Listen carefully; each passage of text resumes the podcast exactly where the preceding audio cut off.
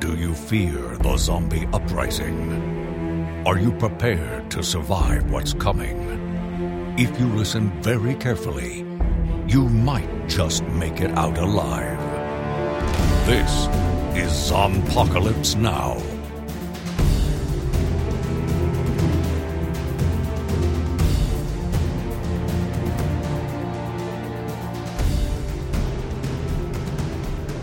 Hi, folks. Welcome to Zompocalypse Now. I am Tim Harvey, and Dustin Adair is off this week again as he settles into his new digs down in Texas.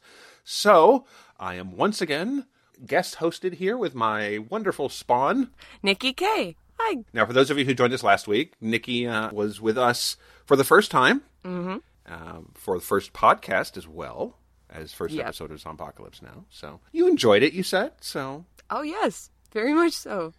I uh, apologize for all of the um, spiking last episode.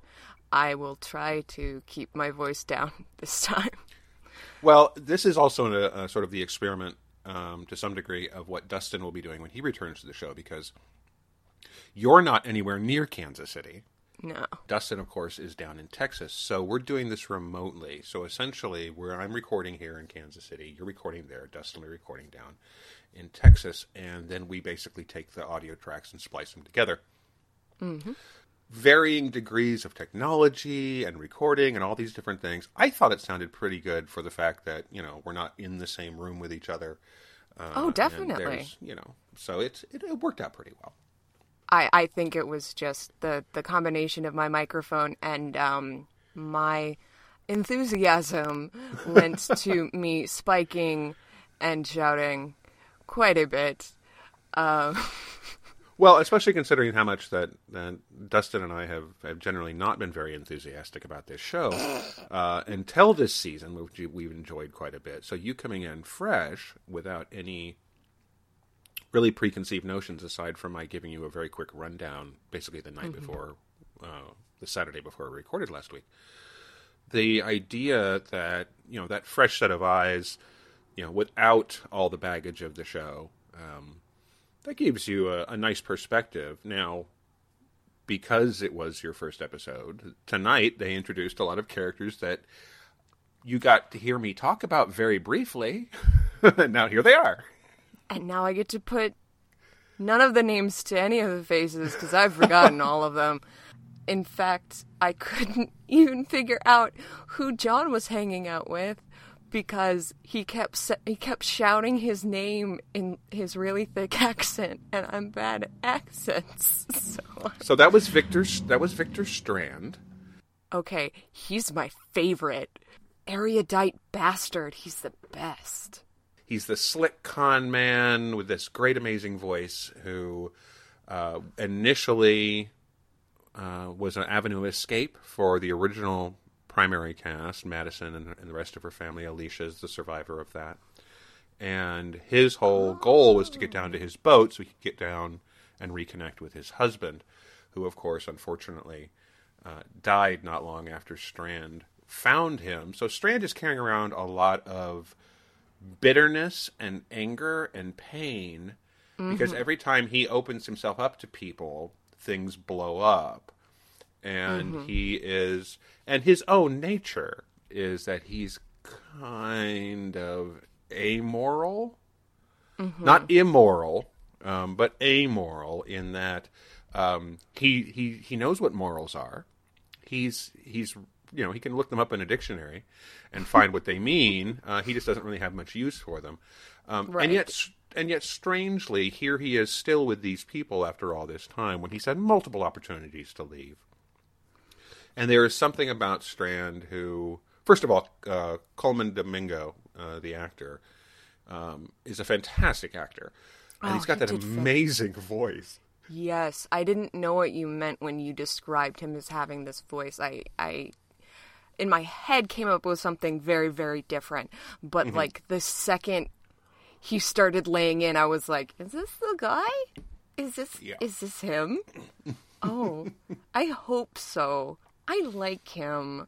If he's just Well, a throwaway, like random person, see that makes me almost want to go and rewatch the rest of the se- series if he's been since the beginning of Fear the Walking Dead, then I have I I can go back and just cling to this character. and I I know that you've told me that he's um he he kind of doesn't really know what to do with himself once he loses his husband and that you uh really wanted him to go back to being the con man. Well, so yeah, mean, the problem with the character ultimately, when you strip it all down, is that at his best, when he is being kind of a manipulative bastard, that's kind of his wheelhouse. He's about playing the game, about working the system. Um, and he built an entire career and life, went and made himself a lot of money doing it prior to, to the apocalypse. And once all this happened, there's, you know, so much of what has been his his toolbox, his set of skills, doesn't really uh, work anymore. And then, of course, to lose his husband. And there's an episode in season three, a couple episodes in season three, where he tries to be the slick con man in this world. And it doesn't exactly work. And it basically reaches the point where it almost gets him killed. But in many ways, there's just something about this guy who has. He says he doesn't care. He says he's going to go off on his own or be by himself or mm-hmm. or you know you go on without me i don't need you i don't want to, i don't need anybody and yet he still finds himself with these people he, in in most situations you shouldn't be rooting for strand and yet you find yourself going oh come on l- let it be okay Yeah, he's extremely charismatic. and then you put him against john Dorie Oh, yes. who is holding on to his his sense of optimism, you know, like you know, it's a life raft. And he's, you know, holding on to the hope of seeing June again as if it's the only thing keeping him alive. And he just he believes so strongly in people. And then you put him and Strand together and it's like, oh, this is going to be interesting. That moment where he brings out the bucket and just hikes up his pants and wiggles his butt a little bit and sits down on it to watch.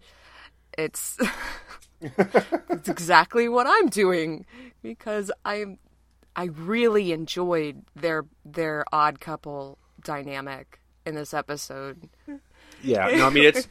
I think I think the the the contrast between the two characters and really what happened basically in the entire thing with and we'll just talk about them right now.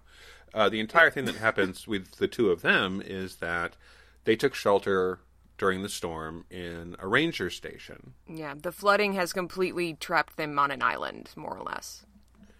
and they are being thwarted by the fact that there's a very large uh, alligator type creature And she is very hungry.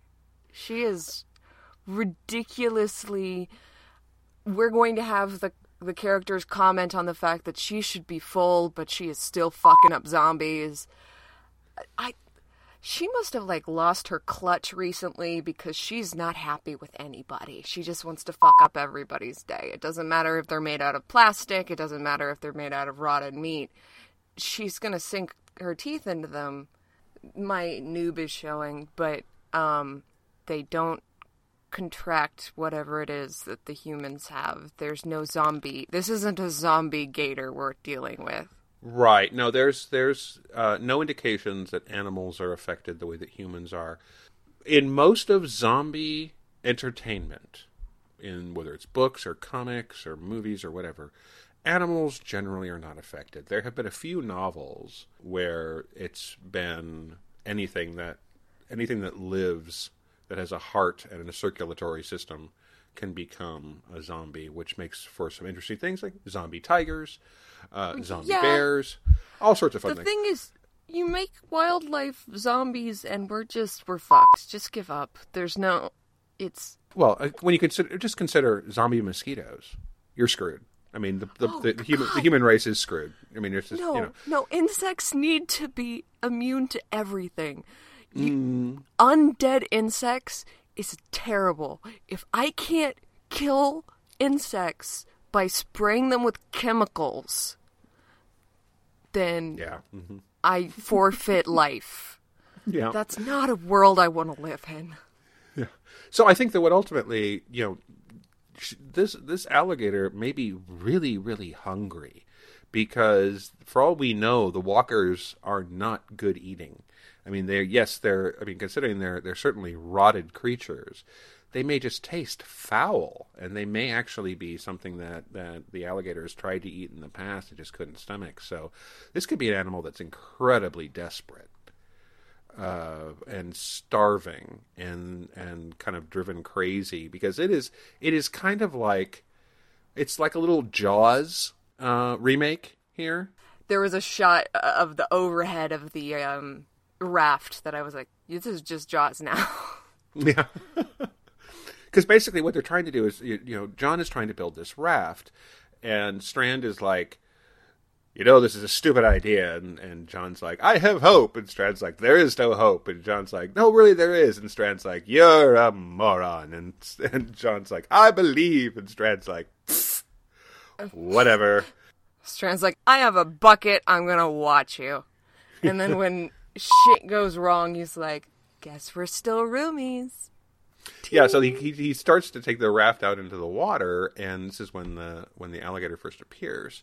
And of course, you know, for all of Strand's, you know, I don't care. You know, he seems actively concerned when John looks like he might get eaten, but he makes it back to shore, and they figure out that you know, honestly, they really have to try and get across. And he he John wears Strand down. He's just so gosh darn earnest, and he believes so hard, and he's really bad at arguing, like, especially against Strand. It's kind of embarrassing. Um, but he really means it, and he has that piece of candy, and he's gonna give her that piece of candy. And I don't know if there's some shriveled part of Strand that's like, God damn it, I still believe in romance. That just looks at the candy and is like, "Oh, it's so sweet. He's so stupid and sweet." Well, I think I think ultimately Strand is one of those characters where he would love to believe because I mean there was a part of him that fell in love. There was a part of him that found happiness mm. with his husband. And so there's a part of him that still wants to believe that there is something good that can be found. And he kind of found it at the ballpark. And he kind of felt like he had, you know, made peace with himself and then it all fell apart and that just sent him in a spiral. And strand is really really good at going into a spiral. He you know because he is such a because he was he built an entire life about being so in control and so much the player of other people to not have that kind of control i think is really hard on him. And so they try and make it their way across. There's a little mini scene where Strand is like, "That's some alcohol. I'm gonna put everything on the line for some fucking alcohol." uh, there's, so there's a car trapped high up on the, the hill around them. And they're going to bring it down. And Strand goes up to do that. Because, of course, John is still wounded. And again, for a show, for uh, uh, this show and The Walking Dead, the fact that John is still dealing with the fact that he was injured weeks ago is also is not only reality but it's weird for the Walking Dead universe because these these people all recover from like terrible, terrible Ill, uh, just uh, wounds. In fact, so when Strand goes up there, and uh, because God. John's still wounded, he sees this bottle, and there's a zombie in the truck, and he sees the bottle, and and apparently we've now decided that Strand is an uh, an insane alcoholic, and I just I'm this whole this scene really bothered me. Oh, really? Oh yeah, I because, didn't. I thought this was established. They played it off like it was. Uh, so no, he's a no. He loves to drink. There's no question, and he spent he spent like weeks back at the this really nice house from several episodes back that they were camped out at just raiding the wine cellar. Mm. But this is like full on obsessive, junky alcoholic moment here, where you know, in order to go after this bottle, he puts himself within reach of, of this zombie. And then, even while recognizing this is an incredibly stupid thing to do, he manages to overbalance himself, knock himself into the truck. The truck rolls down the side of the hill. Strand is just like, I'm fine. And I'm like, no, you're not. No, you're broken. You are broken into, you are like bones, and you've got a concussion, and you are bleeding out of wounds because you just tumbled down the side of a cliff inside a car, and you weren't wearing a seatbelt, and no, no, no, no. I have flipped my car not off, not down a hillside, but into a ravine going 35 to 50 miles an hour. And all I have to show for that shit is some gravel embedded on the back of my hand. So, this, I mean, we brought this up last, I brought this up last week where you can fall off a cliff and come away with it with a couple of bruises, but you trip down three stairs and you're crippled for life. And it's so I kind of I kind of give that one a pass. If only because John is so pissed afterwards. He's so mad. he, he just he's big disappointed in you. That was a stupid mistake. You have to put to, you have to focus on tomorrow and he's like, "But I have booze today." Yeah. And yeah, well, he should be dead. Um so so their their attempt to get across the the river it is not uh, does not go well because the alligator does attack them and does serious damage to the the their raft and and their uh, their little distraction with the battery doesn't hold and it just all goes up in flames really quick. Yeah, it doesn't go well, and they end up having to go back. And John is uh, John is very upset and they have a very long conversation for something that should take seconds to um, sink. Anyways. so there's a there's a kind of a semi symbolic moment where John eats the piece of candy. So you know he's he's very he's depressed, and Strand's like, "There is no hope in the universe. I'm going to go drink." that's kind of their story. Yeah, then there's Lucy, who you had. This is the first time you've seen Lucy as well. Um, and Lucy is Lucy kind of led a group of survivors down in Mexico, and she encountered the Walking Dead crew basically when they crossed paths with her group, and she and Nick, who's Alicia's brother, she she uh, she and Nick became a couple, and then when they came back to the United States, or what's left of the United States, um, she was separated from her people when they encountered the folks who were on the ranch, who were these big sort of white supremacist types. They were they were pleasant white supremacists, so uh, uh yay! Um, at least they were nice about being terrible. Ha ha. Uh, uh-huh. Yeah. So so she actually um, kind of came into the group because of Nick, and of course now that Nick is dead, uh, she's feeling this sense of of being very very alone. The people that she's with, she doesn't know where she connects with them anymore. And Charlie, the little girl, when the storm started, Charlie came to the house. Lucy chased her off into the storm, and then Lucy felt bad about it, and then Lucy went looking for her. Is this the child that like everybody hates for some reason? You see Charlie and Alicia later in the episode. Uh, so the little the little kid that is the little kid that everybody hates, um, oh. and yet they oh. they don't hate her because she's a little kid. So Lucy is out looking, still looking post storm, hopefully trying to find Charlie. she goes to the Pubic Library. Yeah. yeah. So she's wandering around, and then she comes across this guy in a car, and he is a little messed up. The the storm damaged the car really badly, crushed part of it in, and it's basically pinning him in and also keeping him from bleeding to death. and she tries her best. She tries her best, but he's like, if you take me out of this, I will die. So, I, thank you. I appreciate your concern. You really don't have to. I am a stranger. And she's like, no, there has to be something I can do. It, what do you want? What, what's, if you could have one thing before you kick it, what would that be? he's like, I really want a beer. And so she goes on a quest. Yes, the beer quest to be trolled by root beer, and and some muscle car losers den, and she, she's very upset. And he has given her a walkie-talkie, and so they have a nice little conversation over the walkie-talkies about oh, she doesn't want she doesn't want to give up.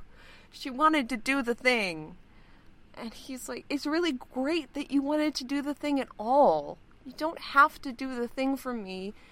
You're still alive. You can go do a thing for somebody else. It's fine. And she's like, mm, mm, mm, mm I'm going to keep finding something. And she comes ac- across one of the boxes that um, Team in the Truck is still leaving. And of course, Team in the Truck has Beer Dude.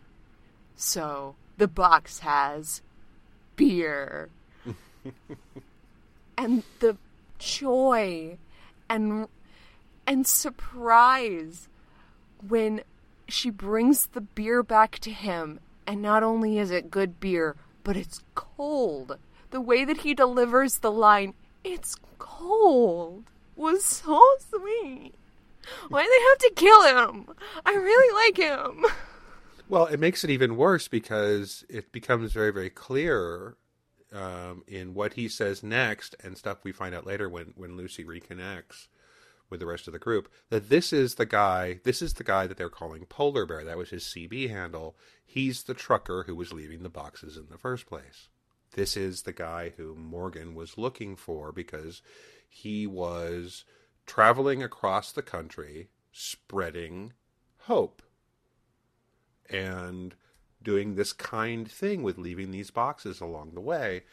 And yes, if you look at it from a certain angle, you're like, well, of course he is. All these people always find each other because, you know, narrative causality.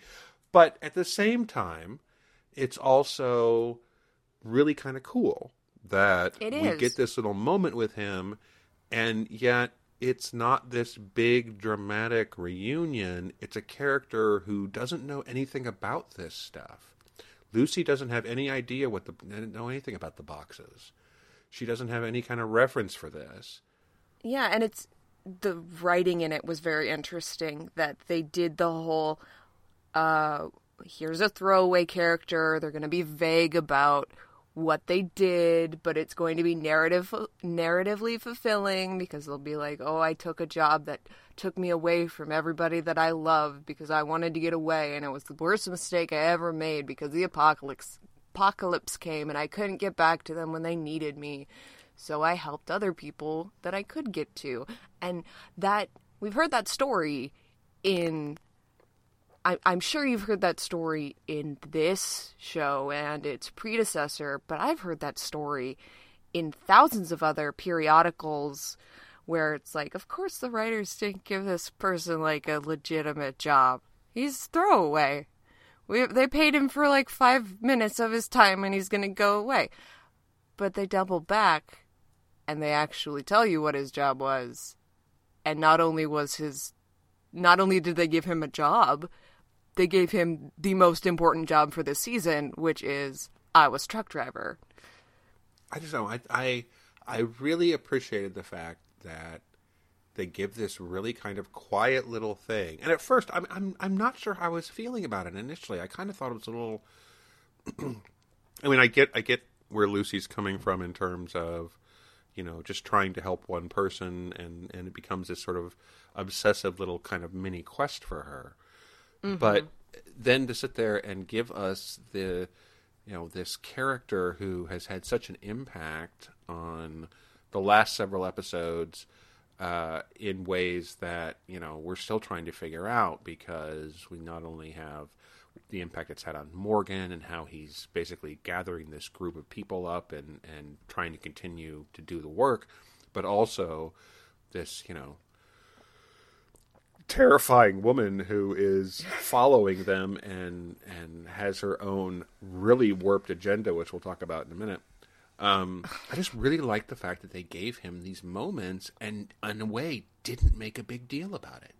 Yes. It was just here's this guy doing this thing, and he wasn't doing it for any big, you know, it wasn't like this big dramatic gesture. It was just a thing he was trying to do because it was right.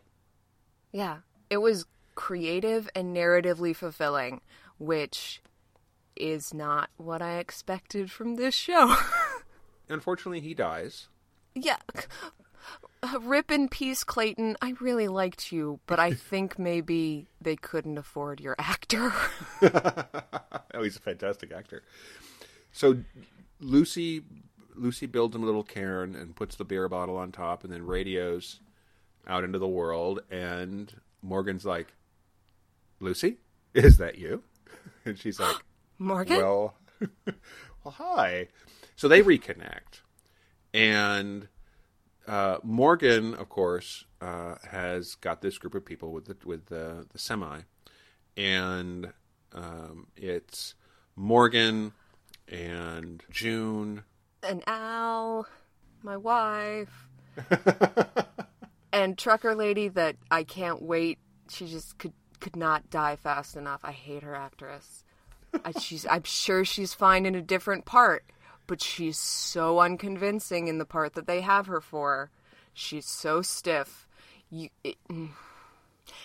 her character acting i'm sorry i need to go on this rant you can cut it out later her character acting you can see every decision she makes in she is an animatronic that is how calculated her ham-fisted humor is mm. and it's so bad when she is surrounded by actors who are making shit look effortless. I it's so she's supposed to be comic relief. I I can take a character actor who is stiff but if their character is, you know, dramatic. That's kind of more acceptable. Morgan, he's a little stiff. But it's okay because he's a very dramatic character who has all of these really important lines to give. She is just.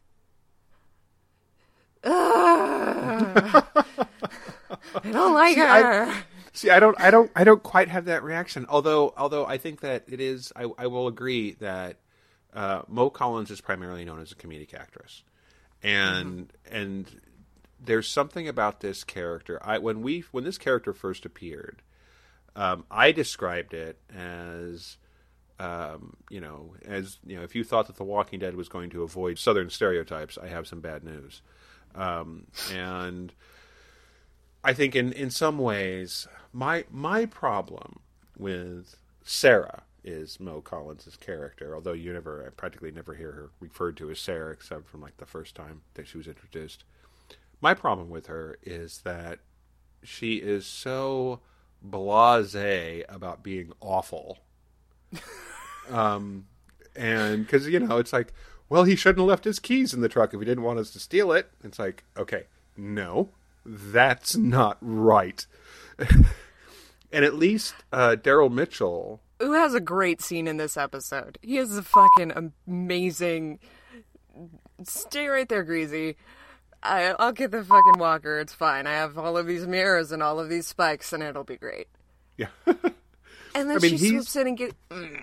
Anyways, at least Wendell is quirky in like you know because he he he clearly has issues with remembering how sayings go. There's something mm-hmm. there's something going on with him where he's there's there's a disconnect there, which actually kind of makes him kind of fun. And he's very fun. and Jim, of course, is our beer guy. but yeah, I you know I I I don't have quite the reaction that you're having to Mo Collins in here this, but she's she's kind of an awkward character, and Yeah. so I don't know. But anyway, But she they- gets her ass kicked in a very fun way this episode because they have an argument now that they have heard from Sharpie Lady because Sharpie Lady had that monologue last epi- episode. No, I'm I'm sorry. I'm she has a monologue this episode. Yeah I I jumped ahead. I'm so sorry. yeah. Let's let's let's let's backtrack to that real quick because Okay. early on in the episode, she gets on the radio and she's like, "So you know." I thought that maybe you were going to be strong, but I needed to see that, you know, I'm going to have to make you strong. And Morgan's like, mm, You're very creepy. Well, they go back to mile marker 21, which is I didn't expect them to check up on Clint or Quinn from last episode. And they find Sharpie Head, original Sharpie Head, dead for some reason. Yeah, I don't know if she killed him before she left, uh, you know, just to have a, I don't know, um, a human post it note. Uh, Yeah. she has this agenda where she's like, you know, your being kind and having people around you makes you weak and you need to be strong. And Morgan's like, you're very strange. Please stop talking to me. she she says some stuff about how like she knows Morgan and she's like I know who you are Momo and I was just I'm so disappointed that you're deciding to be weak and he's like I'm not and you're awful but because she makes vague allusions to his past the um beer dude is like uh can we trust you and Momo's like um everybody has a, a checkered past. It's the goddamn apocalypse. Are you really pulling this shit? And trucker lady that i hate was like mm, i kind of like conflict so i'm just gonna kind of roll with it and say maybe i get to choose what we do. And he does the best thing. She pull she she dramatically flips open the strap on her knife pulls it out while she's making, you know, bullshit's coming out of her face.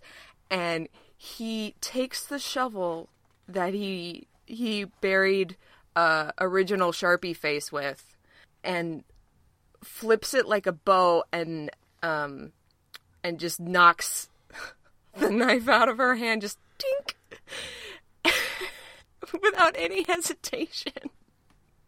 Well, yeah, because what you don't, what you haven't experienced is the fact that that uh, Morgan is actually a master of the bow staff. Is he really? That's Yeah. amazing. Yeah, because because he wanted he decided to be that to use that weapon because it meant he didn't have to kill somebody. He could just disarm them or or knock them out. Um, but that also means that he's really really good at it, and he's so the shovel. Yeah, I was kind of like badass. Um, I kind of got that feeling like that it was it was maybe supposed to be more impressive than it was cuz she gave up very quick. But at the same time comedically it was probably the best moment with her so far. Just the tink of her knife falling away and she's like, "Okay. Are we going in the car? We're getting in the truck. Bye." they pick up Lucy, and they connect uh, through radio with Alicia and Charlie. And Alicia and Charlie are like, "Wow, you guys are still alive!" And they're like, "Hey, you guys are still alive!" It's like, "Great, let's let's get together again." And and Alicia, Alicia, two episodes ago, uh, when she had her whole I hate you, Charlie, but we're going to work together because there's nobody else left, and, and there's got to be a little bit of hope and and maybe And I'm 7. yeah, Charlie's like I'm a small child, and and Alicia's but Alicia's last comment was when they went back to look for the the where they had left the rest of the characters, um, and there wasn't anybody there. She was like, "Well, they they're probably dead, and we should just move on." And so the fact that you know they reconnect again, narrative narrative causality, hand wavium, um, because of course they're all so close that they can connect with you know walkie talkies. Um, or, or short or handheld radios, more accurately. Everybody has Um, them. Uh, But it still ends up being this nice kind of thing where they're reconnecting. Uh, and they're like, okay, well, we're here. And okay, great, we'll come to you. And then Sarah Sharpie calls. chick. Sarah calls back and she's like, so, um, Al, about that, uh, about that, that truck of yours. And she goes, yeah, my tank. and she's like, yeah, um, I think I found it. what do you mean? She goes, it's in the rearview mirror and it's coming up really fast. and there's this line that makes me want to reach through the screen and strangle them. Al goes, "It's fine. It's sh- it's sluggish as hell. Just put on the gas." And I was like, "You just had a high speed goddamn chase with that car last episode. Was that? I don't. You can't have it both ways." But then Sarah turns around and goes, "Do you know what we're in?" Yes, have, that was Have pretty- you seen this? good. We're driving a semi. Do you know? you think this thing isn't? And she floors it, and it just doesn't. It's like, uh, okay, but all of our pro tags are in the um the very crushable back of it. I mean, then again, it did survive a hurricane. But you know, I mean, we really shouldn't be uh expecting The Walking Dead to keep any kind of narrative consistency. So No. anyway, the big the big ass uh, tank is coming, and um, Sharpie chick gets on the radio and is like, "I told you not to be weak. I guess I'm gonna have to make you strong." And Morgan's like, no, you really don't have to. Everything's going to be fine. We're going to keep being nice to people. And guess what? When we're done being nice to those people, we're going to come be nice to you. And she's like, I'm literally behind you and I am going to open up fire. And then that's the last thing that. And, and meanwhile, there's these two children on the side of the road hearing this, and they have no Yeah. context for this conversation. And the last thing that they hear is gunshots. And th- the context of you saying, well, two episodes ago, uh, Chicky Poo was like, eh, they're probably dead, it's fine. Th- that just makes this cliffhanger even better because it means that she had this moment of hope. And then the writer swooped in and was like, and then gunfire. yeah, exactly. It's Yeah, a it's- twist from my own heart. Yeah, she talks about losing people makes you strong, and the idea. I mean, there's some. There's when we get this lady's backstory, I am just dying to know what is going on with her. Because it there's some there's there's there's a story here.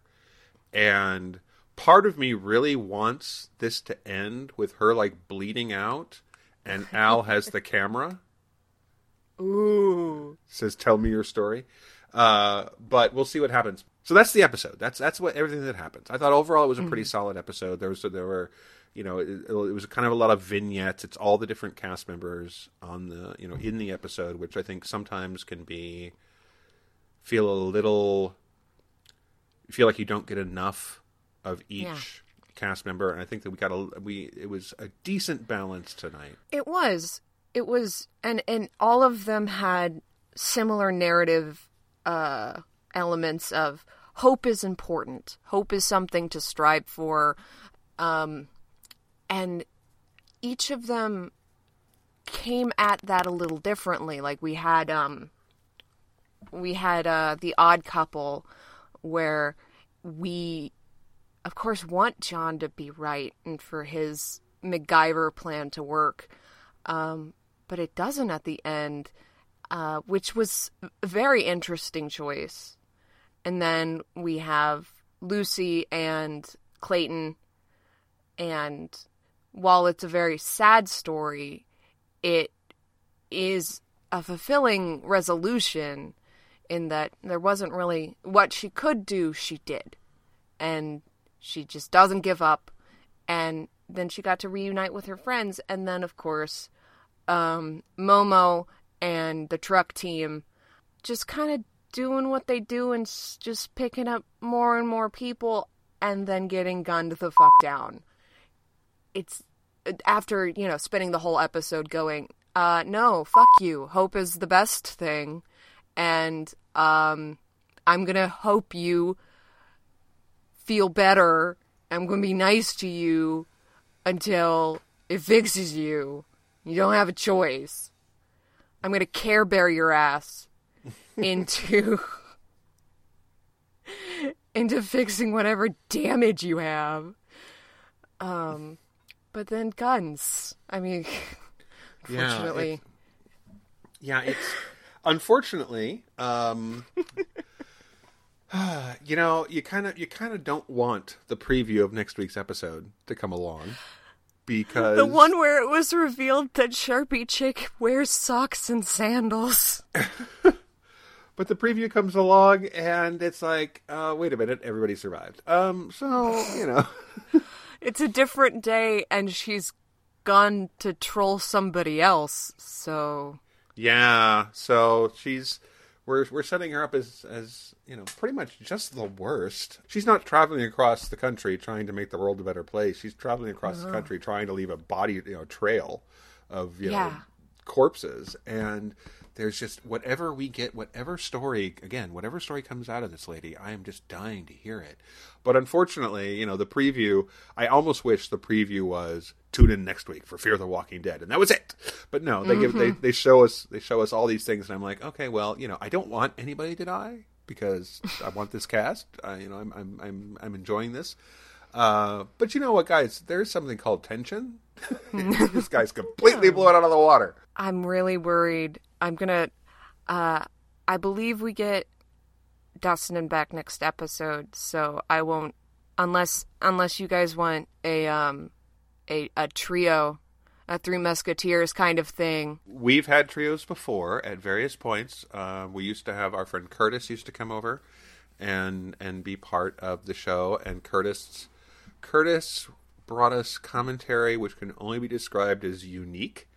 Um, and um, we will not discuss the sexual habits of goblins because it it was a thing that was it was a thing that was uh, inexplicably part of the show for a while uh, in the written version and the audio version, and What? it was inappropriate, but we laughed anyway. We can have Uh, those kinds of threads. Oh, I didn't know that we could have those kinds of narrative threads. Oh, I've been holding myself back. And then Open my eyes to such such possibilities of storytelling. uh huh.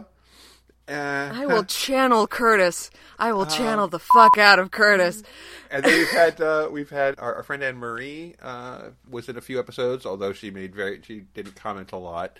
Um, we did have an we did have an episode uh, where our friend Molly was in the room, and she would make comments from across the room, which the microphones could barely pick up. Uh, Those are the best But, kind uh, of comments. that happened from time to time. Um, we've yeah we've had we've had we've had guest hosts before uh, or, or third parties in before, um, and I think the hardest part would be really just uh, getting the you know uh, the group phone call going on, which of course would not be an impossible thing. So, uh, but no, I mean there's only a few episodes left. This is episode 13. There are three more episodes in this season. Uh, next episode is called MM54, which might be mile marker 54. Uh, Lou Diamond Lou Diamond Phillips is the director of next week's episode. Uh, the actor Lou Diamond Phillips, who was much a fairly big star in the 80s and 90s, and has been uh, he still does film and television, but mostly he's been doing director work for the last several years. Um, so certainly will be interesting. I mean, it's it's kind of fun to sit there and look at at you know sort of the guest directors because you know Colman Domingo, who plays Strand, direct, directed last week's episode.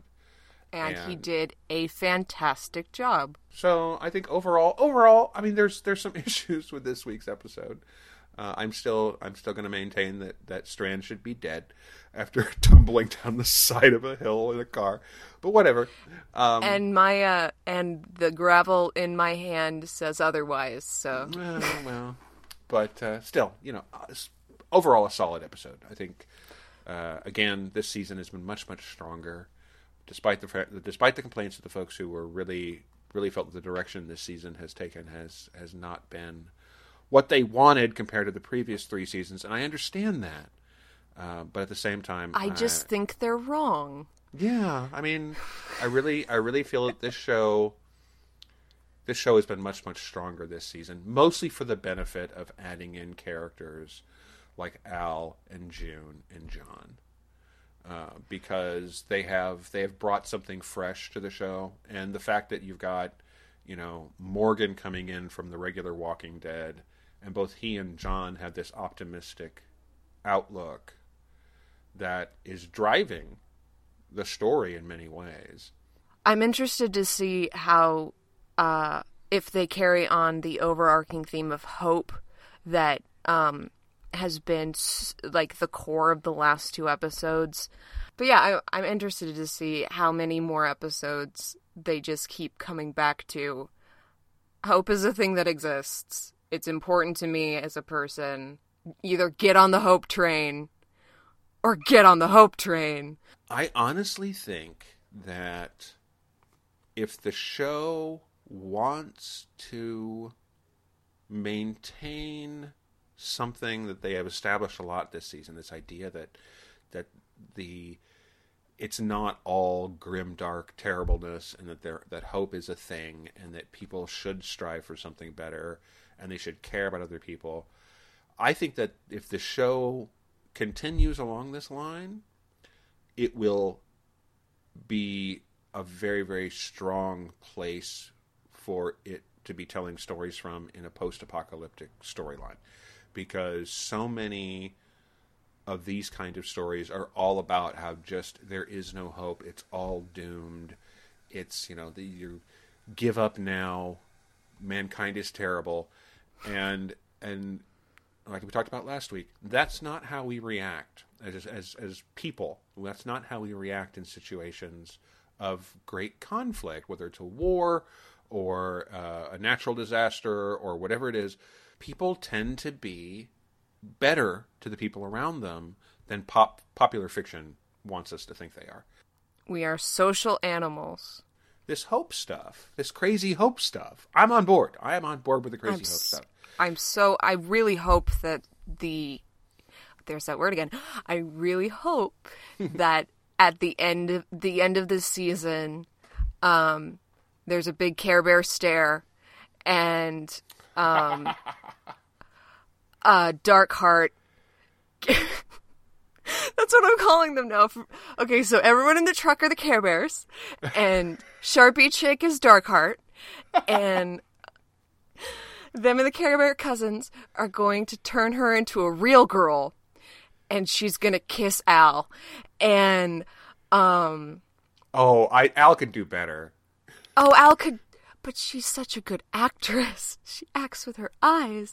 Anyways, no, but she she is a beautiful woman. Anyways, uh, I just want you I to really realize. want- I just want you to realize how completely you just gave away how old you are. I I I have more than once on on this show and and on H two O, the podcast we used to do. Uh, Jason Hunt and I used to do for Sci-Fi for me. Um, I would give away how old I am basically by my pop culture references, but you just completely gave away what when you were a kid by the Care Bear reference. I just want you to know that that I love Care Bears. They're so stupid, and you have no idea how. Okay. You have missed the streams where I have been given terrible fan fiction to read for the pain and suffering and amusement of my followers. One of them was a BDSM Care oh god fic. just stop right there i do not need i do not need that visual in my head i just do not They're- Anyway, so as I was saying, I want as the you Care were saying, to moving along. I want the Care Bears to prevail. I Of want course.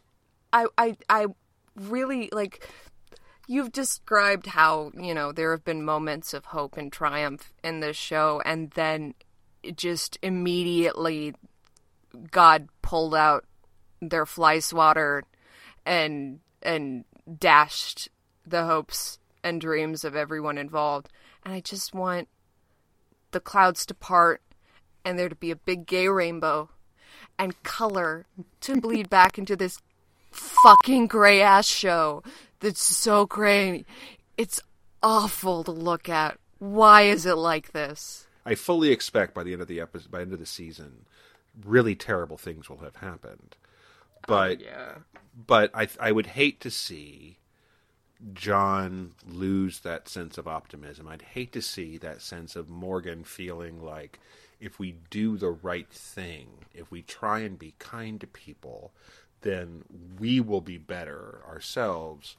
I'm just going to say right now that I, I would be really, really disappointed in the writers, especially after the strengths that they have managed to take the show to in this season so far.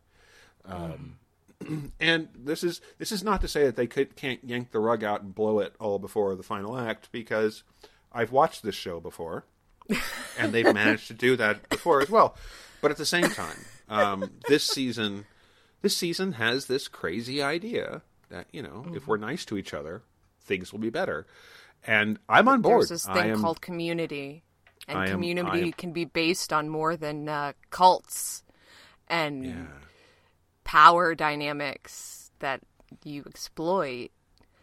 Because that's that's the thing with these shows is it's always about communities are never a good thing. They're always based around violent vigilantes and uh, cults. Just you know, bullshit lies that that people use to control other people, and it's wonderful. It's a breath of fresh air, and I just want them to not fuck it up.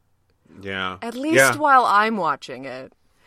Well, yeah, no, I think I think it's it's it's been good. I think it, hopefully they'll keep it up. So, mm-hmm.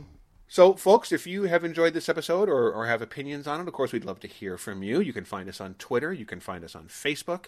Uh, look up Zompocalypse Now on Facebook. You can look up Zompocalypse Now on Twitter and find us there. We'd love to have you follow us. That would be great. We'd love to hear from you. We'd love to have comments. If you're listening to us on podcast.com or iTunes, you can definitely leave us a comment, give us a rating. Those things are always very nice. Dustin may be back next week. He may not. If nothing else, we maybe have a three person discussion, which would be fantastic, you know, especially considering that you've enjoyed the show. Um, and I'd love to have you back because, of course, I like talking to you. I, like I like being here, and the the season has captured me. And then, of course, we're also talking about uh, Nikki and I doing another podcast as well, uh, which we did not. We were talking about recording this week, and schedules didn't work out. And I got that's how it works. sick, and yeah. So, but we'll, that'll be that's something to look forward to too. As always, again, thank you guys for listening, and we'll see you next week with more Zompocalypse Now. Have a good week.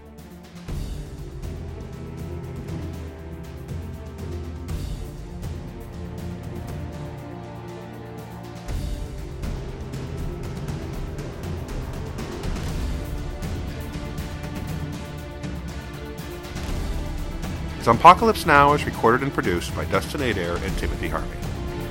All rights reserved.